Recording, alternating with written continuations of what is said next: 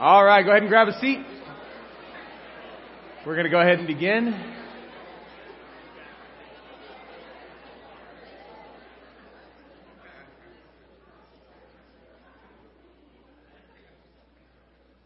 I've been having so much fun this this wonderful harsh winter that we've been having. I keep sending my brother pictures of my boys at the beach and stuff. He's out in out in New York having to dig out to his car. So I go, "Oh man, it was really rough. It was I wish we had air conditioning. This has been such a harsh winter." That's how I show love to my family members. So if I pick on you, it means I love you, D. Renfro. Okay, um, so we are we are beginning a new study today, and I was telling Kathy last night, I am so excited to start this. I feel like a junior high girl at a Taylor Swift concert. I'm just like, let's get it going. So uh, it's something I've been looking forward to for a while. But uh, before I get to what the study is actually going to be, don't look at the screens because, you know. But um, before we actually get to the study, we're going to be going through Romans. I simply want to share with you why we're going to be studying Romans. We live in a time of, of tremendous cultural shift. There are, it, it almost feels like the sand upon which our, our, our society's moral norms are built is, is just changing and shifting and ebbing and flowing day by day. Things that were taboo to, a generation or two ago today are celebrated. And so we, oh, Jesus also warned us don't build your lives. Don't build your homes. Don't build your worldviews on the shifting sands because then you're in trouble when the storms come.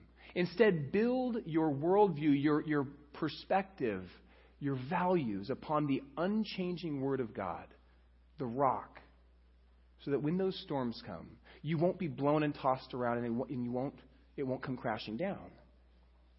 And so every year, we as an elder board and, and pastors get away and just kind of go, Where, where's God leading us? What does He want for our church this year? And this year, we landed at the vision that for the entire year, we really want to focus ourselves on rooting ourselves deep down in God's truth, in the bedrock of His Word, so that when those storms come, when social change comes, when people begin to scream that something that, that Scripture says, oh, hold on a second. And people begin to say, no, no, don't worry about that. We need to live this way instead. We won't shift and turn. But we also want to look at how we need to approach these things because, quite honestly, there are some very polarizing issues that, that are being addressed these days. And we need to know how to address them with love and humility and compassion so that we don't become people who simply push people away from Jesus Christ rather than welcoming him in. Toward that end, our vision for this year is to be rooted. We want to ground our faith in God's truth. And toward that end, we are going to be looking and studying over the next 20 weeks through the, the letter that Paul wrote to the Roman church, the letter of Romans.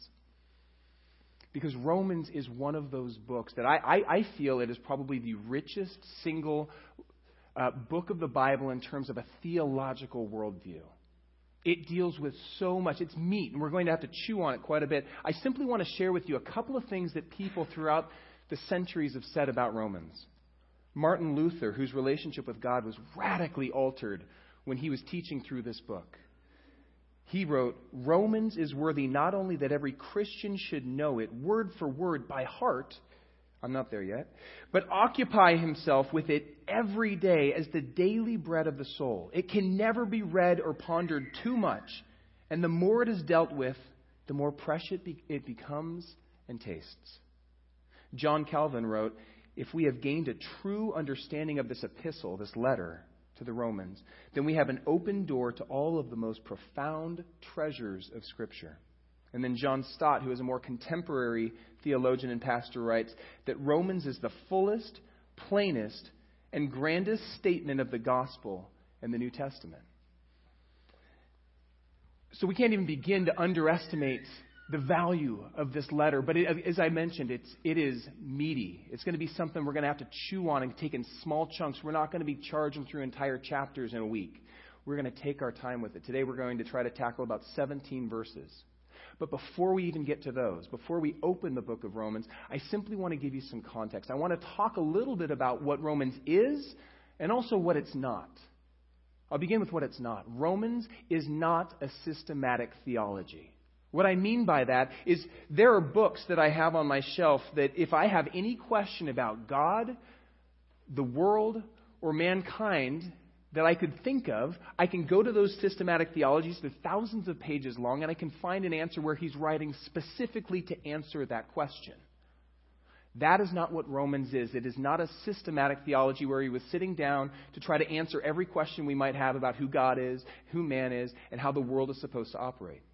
Instead, it's what theologians call um, an occasional theology, meaning it was occasioned by specific circumstances. The writer was writing to address things that were going on in the world that, that he resided in, but also that to the, the people that he was writing to. He was writing to address some very specific things going on in their lives. And he uses the gospel as the filter, the lens through which he looks at those things. And so we see the gospel played out in practice through this, this book. So it was ridiculously relevant to his intended readers some 2,000 years ago. And as we're going to find over the next 20 weeks, it is remarkably relevant to us today. Because in a lot of ways, we live in a very similar culture to the one that he's writing to. We live in a culture and a time uh, where we are being challenged with some really big questions.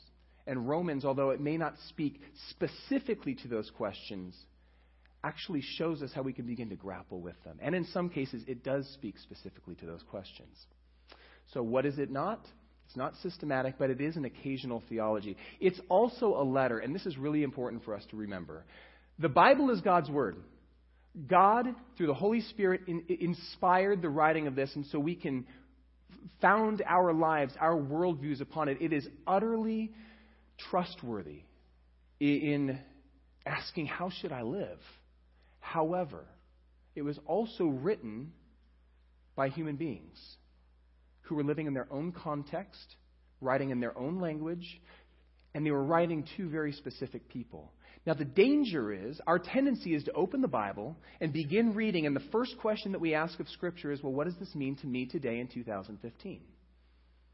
And when we do that, when we simply disregard the historical context into which it was written, we can alter Scripture. We can interpret it to, to support just about anything that we want. So, before we can begin to really interpret it in 2015, we need to understand it in the, its original historical context. We need to go, what was this author saying to the people he was writing to then? What did it mean to them? Because it's never going to say something to us that it never was intended to say to them. And that needs to be the, the kind of test for our interpretation. Does that make sense? Okay? So the first thing we're going to do before we dive into the scripture is we are going to get some cultural context. I want to share with you who wrote it, who he was writing it to, and some of the things that spurred the writing on. Go ahead and grab your Bible if you've got it and turn with me to Romans chapter 15. Don't worry, we're going to actually start in chapter 1, but I want to show you some things there in 15.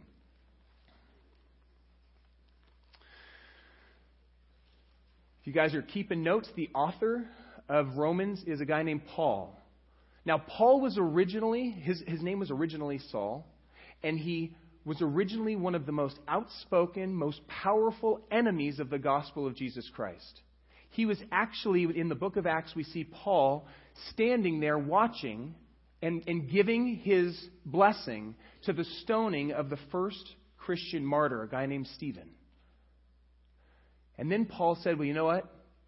This, this message that Jesus Christ is the Messiah, this thing is spreading and I need to dampen it down. So I'm going to go over to this city now. I want to go over here and I want to try to, to crush out the, the fledgling flame of this movement there as well. And so he's, he's traveling to another city and Jesus Christ stopped him on the road and said, Saul, why are you persecuting me? And in that moment, he began to shift Saul's heart and he renamed him Paul. And he said, You are now going to be an, a, an, a proponent you are going to become somebody who articulates the gospel message. But I'm not going to have you do it just for other Jews. I am calling you to share this good news. It's good news of great joy for everybody, not just for the Jews. So I want you to take this message to the non Jews. We know them as Gentiles. That's what the Bible calls them. Gentiles are simply people who are not of Jewish descent. And he commissioned Paul to begin sharing the good news to the Gentiles. And so Paul began to do that. Can we throw the, the map up there? All right, so this is a map of the Roman Empire. Okay? You got, as you can see, this is the Med- that doesn't work, so we're going to go here.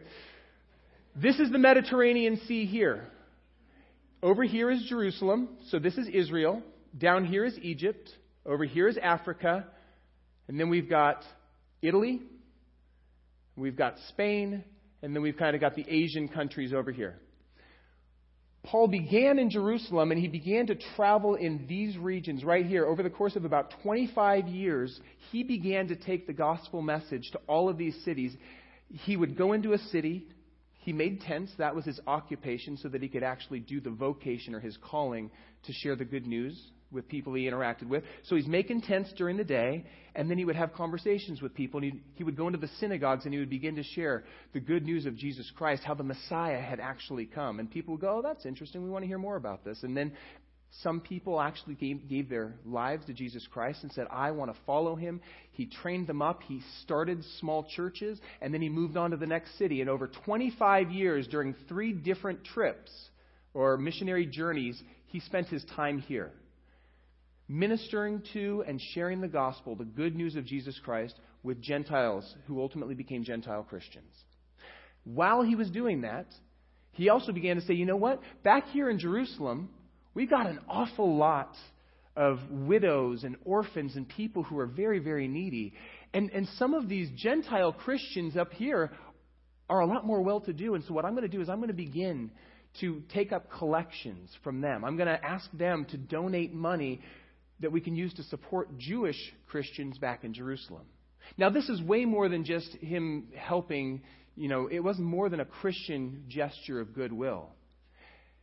Because for him, he began to recognize that Jews and Gentiles don't always get along. And this was a declaration that in God's kingdom, there was no difference between Jew, Gentile, male, female, slave, free, that we are all on a level playing field. And in God's eyes, we are all one. That was important for him.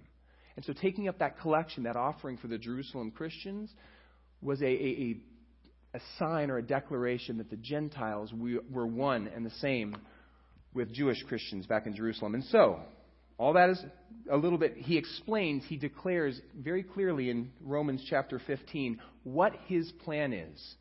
So let's begin reading in verse 19. Now, actually, we'll start in verse 20. He says, I have, it has always been my ambition, this is Romans 15, verse 20. It has always been my ambition to preach the gospel where Christ is not known, so that I would not be building on someone else's, else's foundation. All right, so already he's been kind of going around here and planting churches, and he's exhausted those areas. He feels like I've gotten a pretty good covering. It's time for something new. Let's jump down to verse 23. But now there is no more place for me to work in these regions that I've been in so now I'm looking for new ground to begin sharing the gospel message. I plan to do so when I go to Spain. This is now the farthest area of the Roman Empire that Paul could go to. It's on the exact opposite end of the Mediterranean Sea. That is his target audience. I'm going to take the gospel to them, he says. So, verse 24, I plan to go uh, I plan to do so when I go to Spain. I hope to see you in Rome while I'm passing through and to have you assist me on my journey there after I have enjoyed your company for a little while. Now, however, I'm on my way to Jerusalem for the service of the Lord's people there. For Macedonia and Achaia, those places that I've been visiting, have been pleased to make a contribution to the poor amongst the Lord's people in Jerusalem. They were pleased to do it, and indeed they owe it to them. For the Gentiles have shared in the, Jews, in the Jews' spiritual blessings, and so they owe it to the Jews to share with them in their material blessings.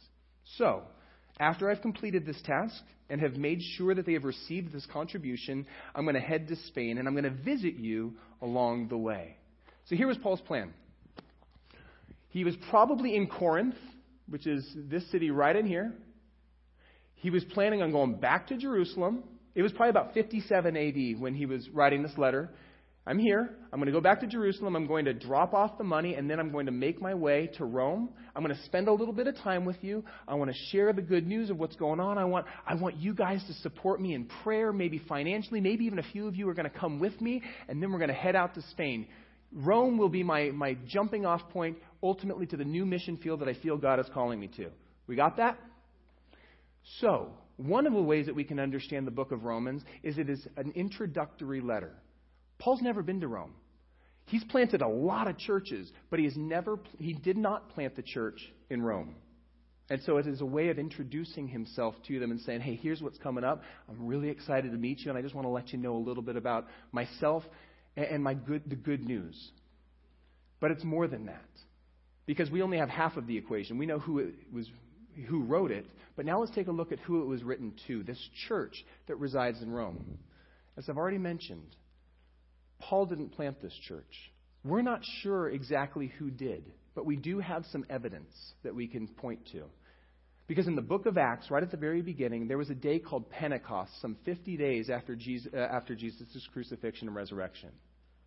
Pentecost was the day when the Holy Spirit came upon Jesus' disciples, who at that point had been huddled in an upper room for fear that there was going to be retribution because their their rabbi had just been crucified. They were terrified that people were going to do the same thing to them.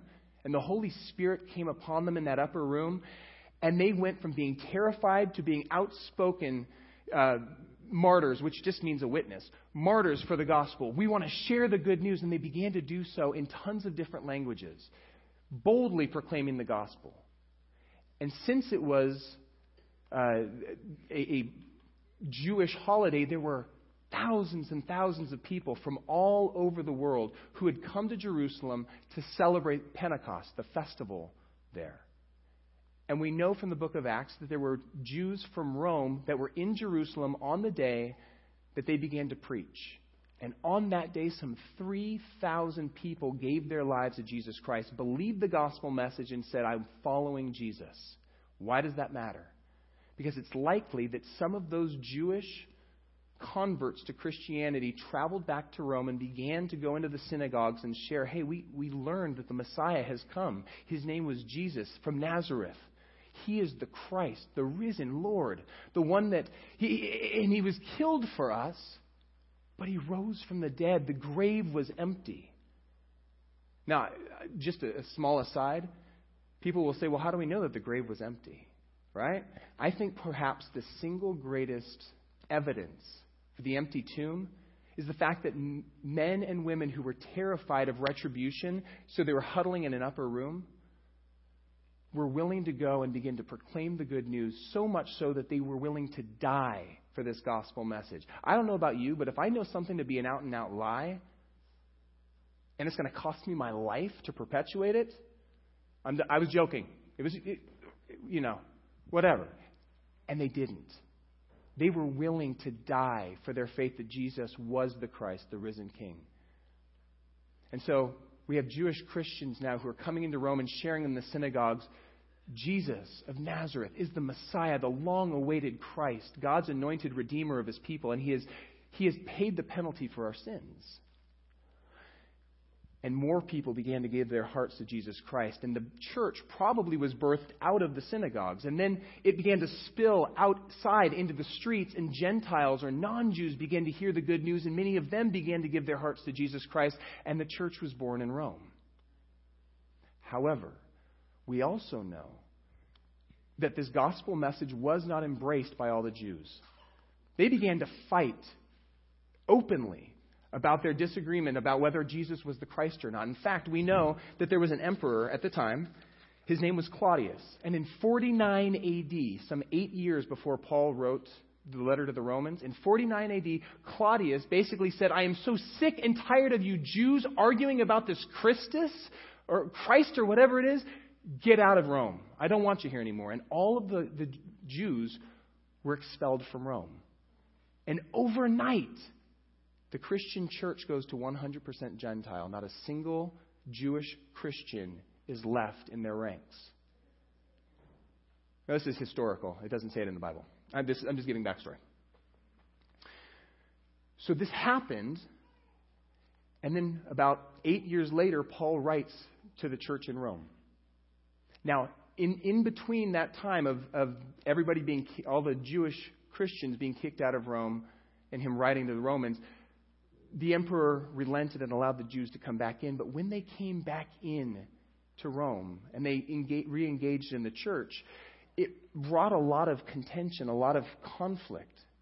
Because you have Gentiles who, for the last several years, have kind of been in charge. And now you have Jewish Christians who are coming in and going, well, what is our place here? And they had very differing perspectives on what it meant to be a Christ follower. Probably the biggest area of contention for Jewish Christians and Gentile Christians surrounded this idea of, well, what place does the law have in our worship? Right? Because as a Jew, we have been given the Mosaic law, like the Ten Commandments and other laws that organize and, and, and show us how we should live as God's holy people. And as Jews, we feel like you need to be, if you want to convert to Christianity, Jesus was a Jew.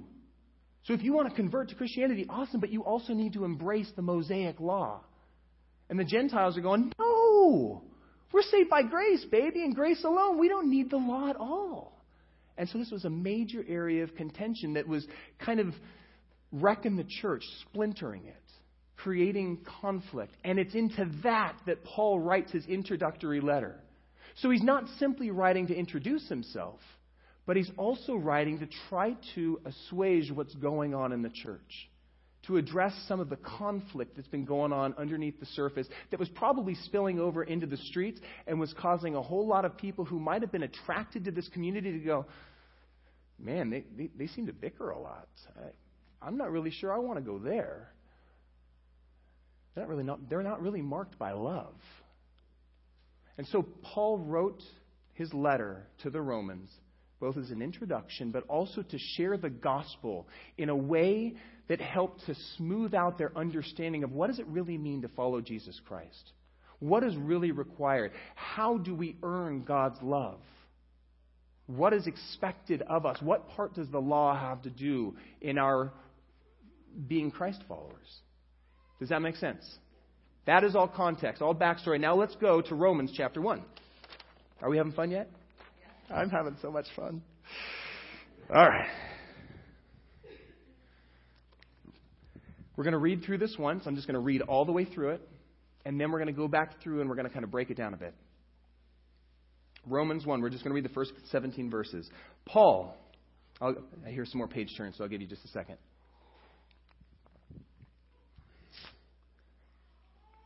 Paul, a servant of Christ Jesus, called to be an apostle and set apart for the gospel of God.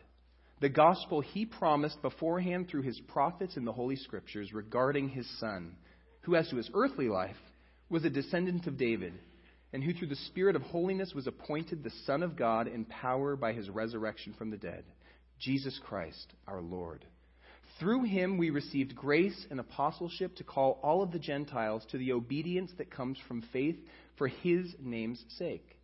And you also are amongst the Gentiles who are called to belong to Jesus Christ.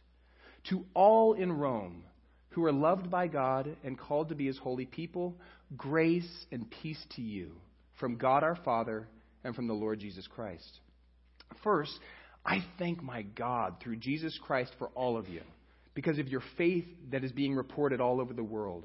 God, whom I serve is my, in my spirit in preaching the gospel of his Son, is my witness how constantly I remember you in my prayers at all times.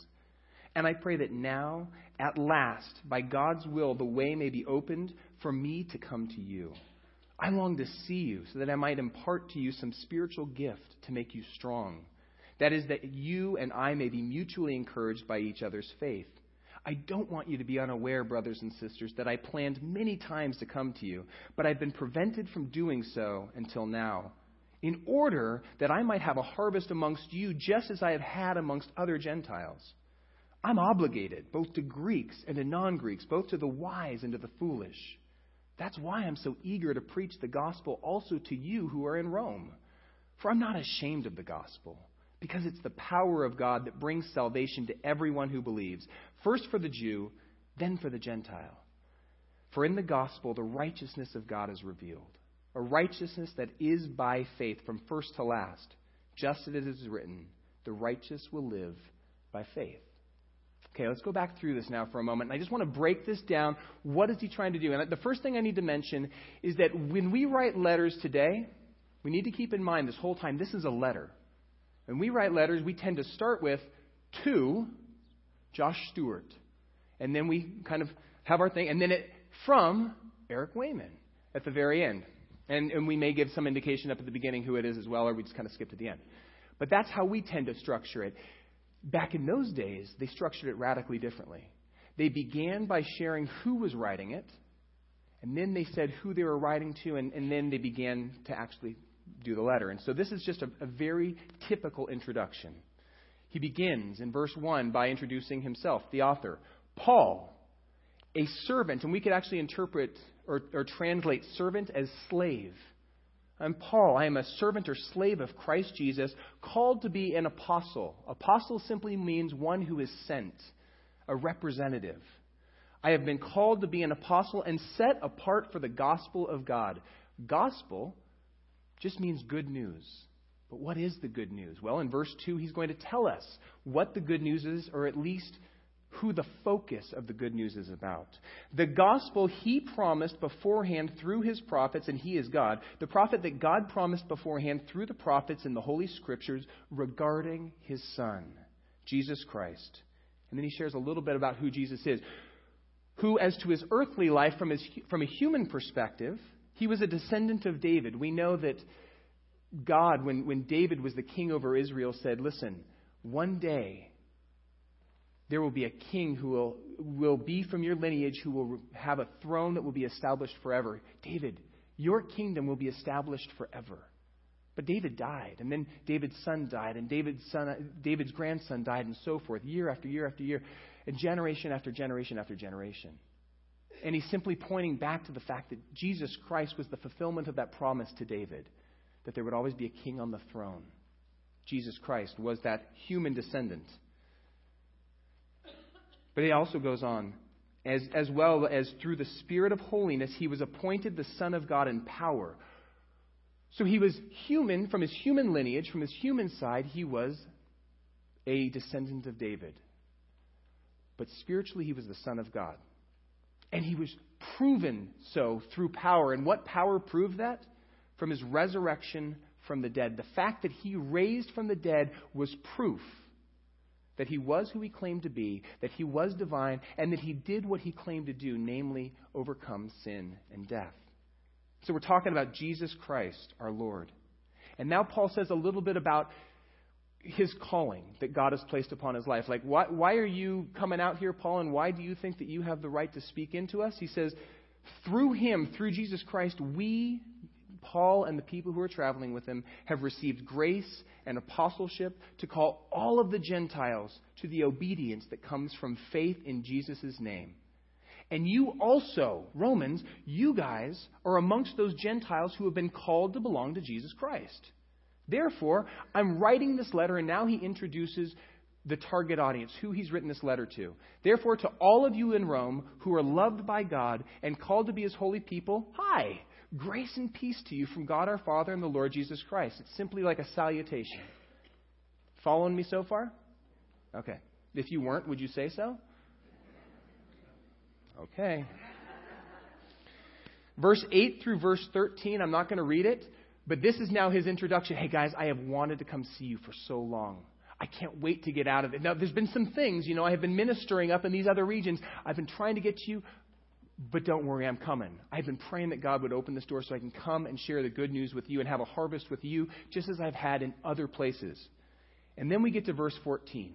And verses 14 through 17 are a very clear, it's almost like his thesis statement. Those of you who are learning how to write essays, introduction paragraph. What's the very last thing you write in an introduction paragraph? Very good. I just so glad you were listening. A thesis statement. Here's what it's all about. This is the main point. This is what it's all going to kind of hinge off of. Well, here's his thesis statements. Verse 14 I am obligated, both to Greeks and to non Greeks. In, in, other words, both to those who have been educated, Hellenized in the Greek way in culture, and to the non Greeks or barbarians, those who are uneducated, those who are in the sticks both to the wise and to the foolish. Now, it's interesting that he says, I'm obligated to you. Why is he obligated? Let me give you an example. Imagine one of you comes up to me and says, Eric, I need you to tell Kathy something. Not going to forget, are you? And then you tell me something to tell my wife. At that moment that you have shared with me what I need to tell my wife, I, made, I am obligated to you and to her to share it with her. I have something that you've entrusted to me that I need to give to her. Make sense? In the same way, Paul is saying, God has entrusted to me the gospel. But it's not just for me. It's for you. So he's given it to me, and now I owe it to you. I'm obligated to share it with you. Both Greeks and non Greeks, it belongs to them. Both the, the learned and, and the foolish, those who have not had education. It's for them. And so he says in verse 15, That's why I'm so eager to preach the gospel also with you who are in Rome, because God has called me to do it. He's entrusted this message to me, and for me not to do it would mean that I'm sinning against him and sinning against you. Verse 16 For I am not ashamed of this gospel, because it is the power of God that brings salvation to everyone who believes. First for the Jew, through whom it came, this gospel message, and then for the Gentile who is now being shared with.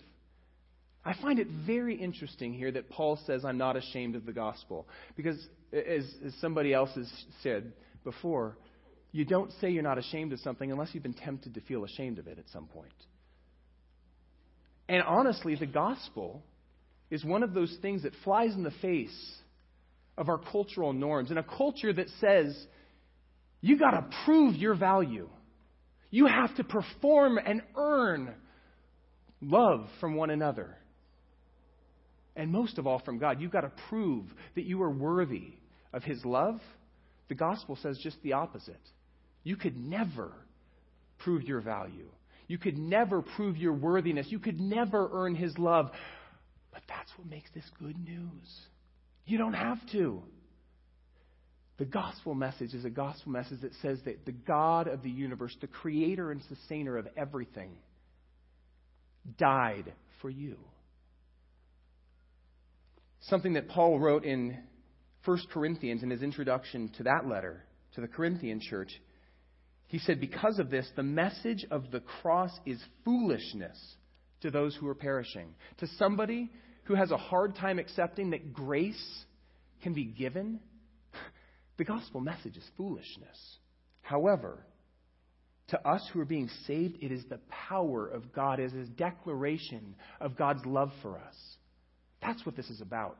So I'm not ashamed of this. Yes, I know that some people are going to push back and laugh in my face to suggest that Yahweh, the God of Israel, the God of Abraham, Isaac, and Jacob, the creator and sustainer of the world, would take on human flesh and die for us. But that's what he's done. Jesus is our Christ, our Messiah, God's anointed Redeemer. And through him, he has made a way for us to be made right with God. That's the gospel message. And I'm not ashamed of that because it is the power of God that brings salvation to everyone who believes. First for the Jew, then for the Gentile. Still with me? Okay. Verse 17. For in the gospel, the righteousness of God is revealed. A righteousness that is by faith from first to last. Just as it is written, the righteous will live by faith. That verse right there, verse 17, utterly shook the foundations of at least one giant of the faith's worldview. His name was Martin Luther. He lived in the 1500s in Germany, a city called Wittenberg. Martin Luther was a, a Catholic priest, he was a theologian, and he was a teacher at the University of Wittenberg. And in 1515, Martin Luther was teaching through the book of Romans. And he came to that verse right there. And it shook him because his response upon reading that was not one of excitement, it was actually one of revulsion. He realized that he had this overwhelming hatred for that verse, and he didn't understand why, so he began to sit with it for a while. What's going on? What is underneath this?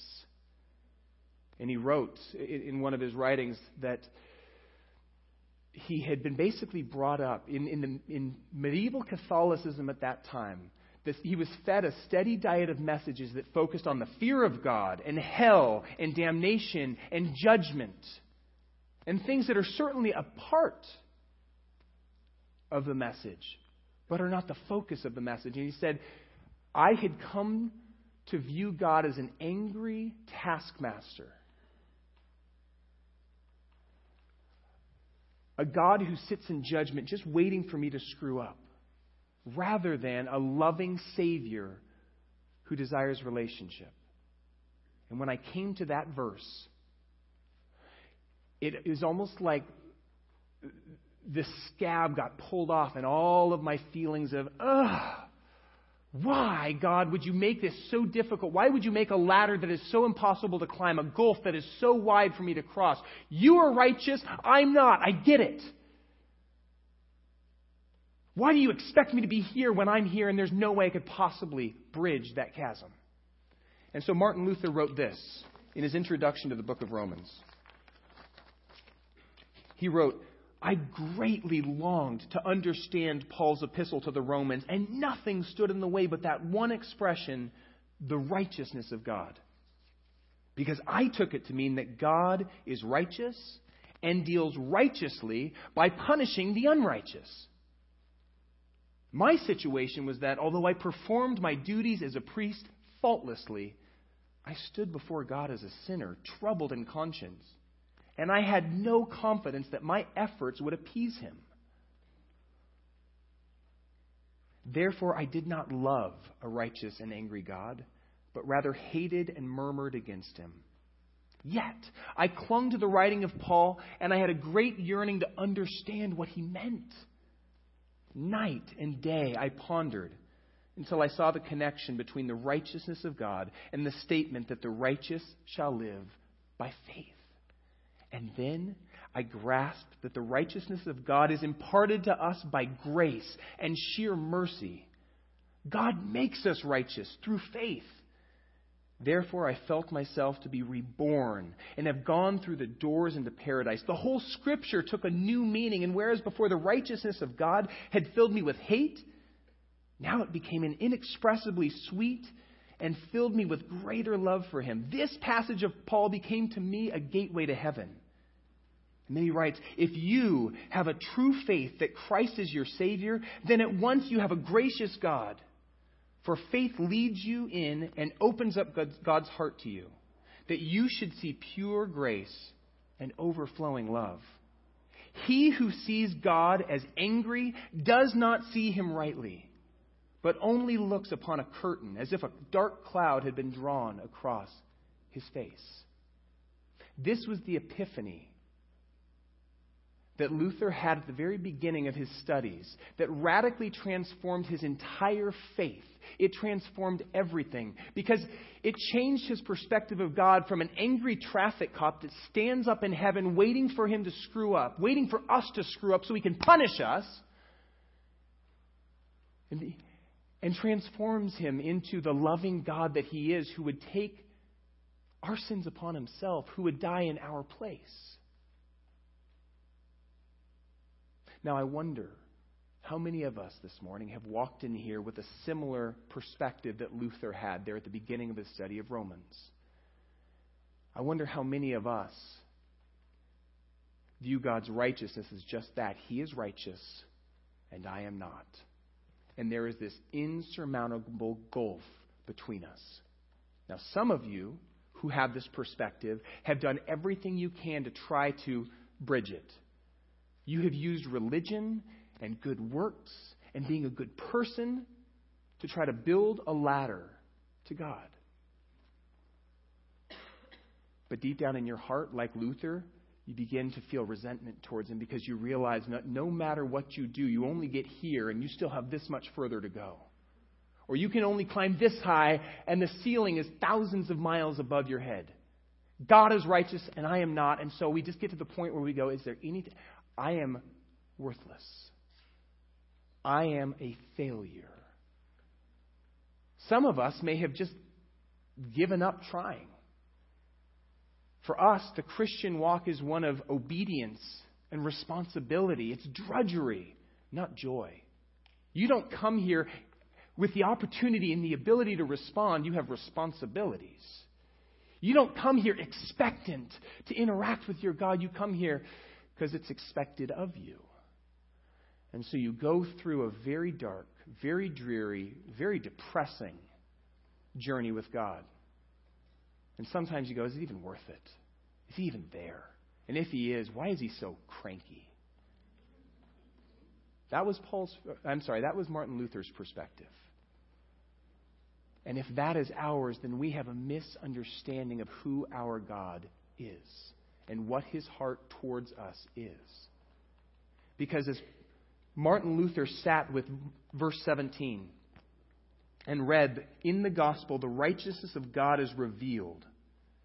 A righteousness that is from faith, from first to last. Here's the thing the gospel message does say that there is a gulf between us, that God is righteous and we are not. It does accept the fact, acknowledge the fact that there is absolutely nothing we can do to earn his love. But it doesn't stop there. The gospel message continues to say, but it doesn't matter. Because what we are unable to do, he has already done for us. On the cross, Jesus' cross took our sins upon himself.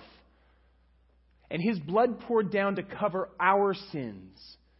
So that when we walk into God's presence, we don't come trembling with fear like a dog who's gotten into the trash and is terrified of punishment. Rather, we come as sons and daughters who know that our Father in heaven loves us, despite the fact that we've rebelled against Him, despite the fact that we've screwed up, despite the fact that we are imperfect. He loves us. And He did everything to move towards us. All we need to do is run into His arms. Now, you don't have to take my word for it.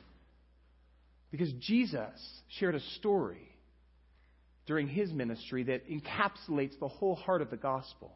He shared a story about a young boy. He's a teenager. And quite honestly, he was just ready to go sow his wild oats. He wanted to have some fun. The only problem is he needed money, and in order for him to get his inheritance, his dad needed to die. And one day he's just done waiting. And so he went up to his dad and he said, Dad,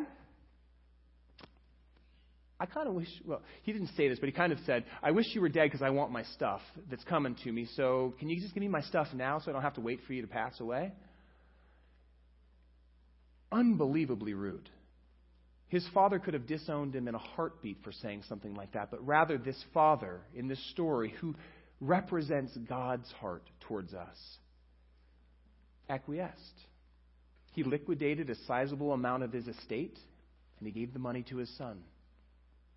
I love you, son. And his boy took that and ran away to a distant country where he could spend it. It's kind of like he ran off to Vegas.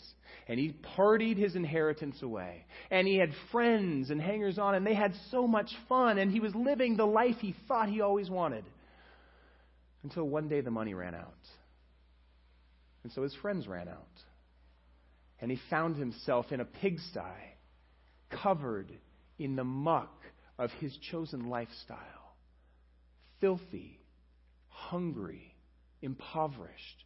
He, look, he looks over and he sees the food that the pigs are eating, and he, he longs to eat the food that would be, have been considered detestable moments before.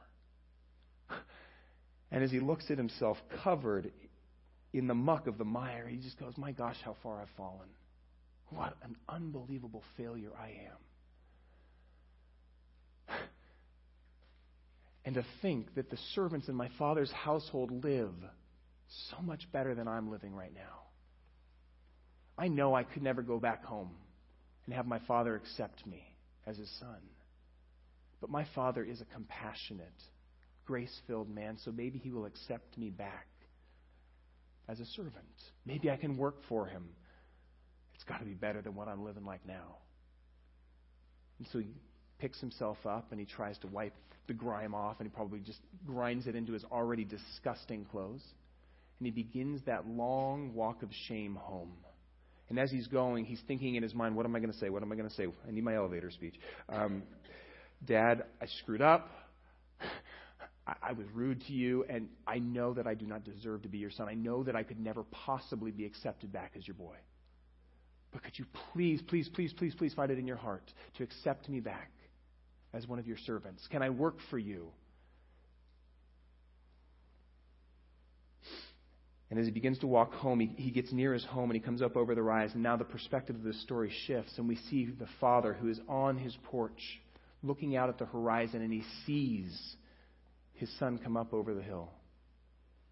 Now, we might expect this father, as an angry traffic cop, to cross his arms and let his boy make that long long walk of shame home.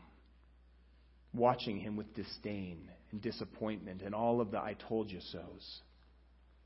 We might have expected this father to hold it over his head and grind his nose into his mistakes. But that's not what this father does. This father that represents our God's heart towards us. No, he picks his robes up, which in a most undignified manner, and he runs as fast as he can to his boy. And when he gets there, he doesn't even give his son the time to begin getting the first words of his I, I screwed up speech. He throws his arms around his son, he picks him up, and he twirls him around, and he starts going, My son, my boy is home. I missed you so much. Oh, my boy. And he goes to a servant, Quick, go and get a new robe, and go get new sandals, and go get a new ring for my boy, because my son is home. And you, go kill the fatted calf. We're having a party. My son is home. And that is the way our Father feels towards us. That's the good news. That although we have rebelled against our Father in heaven and we have said, I want nothing to do with you, I want to do it my way. I want to be the captain of my ship. I can do a way better job than you can. Our Father in heaven allows us to run, gives us the freedom to make those choices. And when we come to the end of ourselves and say, Oh my goodness, if only, if only He would accept me back. Well, guess what? He's never left us, not for a moment. Even when we didn't acknowledge His presence there, He was there with us. And he's just waiting for us to turn back to him so he can throw his arms around us. He has already done everything that we could not do for ourselves to make us right in his eyes, to declare us righteous, so that when he looks at us, we are not, he does not see sinners, he sees saints, which simply means a saved sinner. He doesn't see screw ups, he sees his sons and daughters whom he has created in his image, endowed with unique gifts and abilities and it brings him so much joy to simply watch us grow into the men and women he has created us to be. And so this morning, I would imagine that there are many of us who have walked in here with a picture of God as an angry traffic cop with his arms crossed, just waiting for us to mess up. And maybe you've been trying to be good enough. Maybe you've been trying to earn his love. Maybe you have been trying to erect a ladder of religiousness and good deeds and self sacrifice so that he will somehow find it in his heart to forgive us and love us. And guess what? You don't have to do that anymore. Because the gospel message, the good news of Jesus Christ, is he has already shown his hand. He has already declared to us, I love you. Just come home. Let me throw my arms around you. Let me clean you up. Just come home. Stop trying to be good enough and just rest in the fact that I love you. And so this morning, the invitation is simply a declaration, and it can be a declaration for some of us who have never said yes to Jesus Christ in our lives. Maybe we've been running from him, maybe we've been resisting him. And it might be a declaration for those of us who have been walking with Him for a very long time. And we're in the passenger seat, and we are so tempted so often to reach over and try to take the steering wheel from Him. The invitation this morning is simply to declare God, I need you. Oh, I need you. Every hour, every moment, every second of my life, I need you. Please come into my life and clean me up in a way that I can't do. And Pete, I'm going to invite you guys to come forward. It is simply a declaration of God, I need you. The good news is, He loves us more than you could ever possibly fathom. In a more pure sense, His love is not dependent upon our actions, it is not dependent upon our performance. You do not have to earn His love, you've already got it. So now may we as a family who have been washed in the blood of Jesus Christ, unified by his sacrificial act. May we, a church that is made up predominantly of Gentiles, with a few Jews sprinkled in. May we simply declare, God, we need you. And that is a wonderful, wonderful place to come. So, Father, thank you so much for loving us. Thank you for the good news that you've done for us what we couldn't do for ourselves. Would you be glorified in our worship this morning? Would you be glorified in the cry of our heart of our desperate need for you? And would you use us to shine as light as we become imperfect ambassadors of the good news that what we could not do for ourselves, you've already done for us? That through faith, we are declared righteous. Because it is by faith we have been saved, not through works. It is a gift of God, so that not a single one of us can boast that we have earned this on our own. We have done this by our own strength and internal fortitude. So glorify yourself in us, your family. Jesus, in your holy name. Amen. Lord, I need you.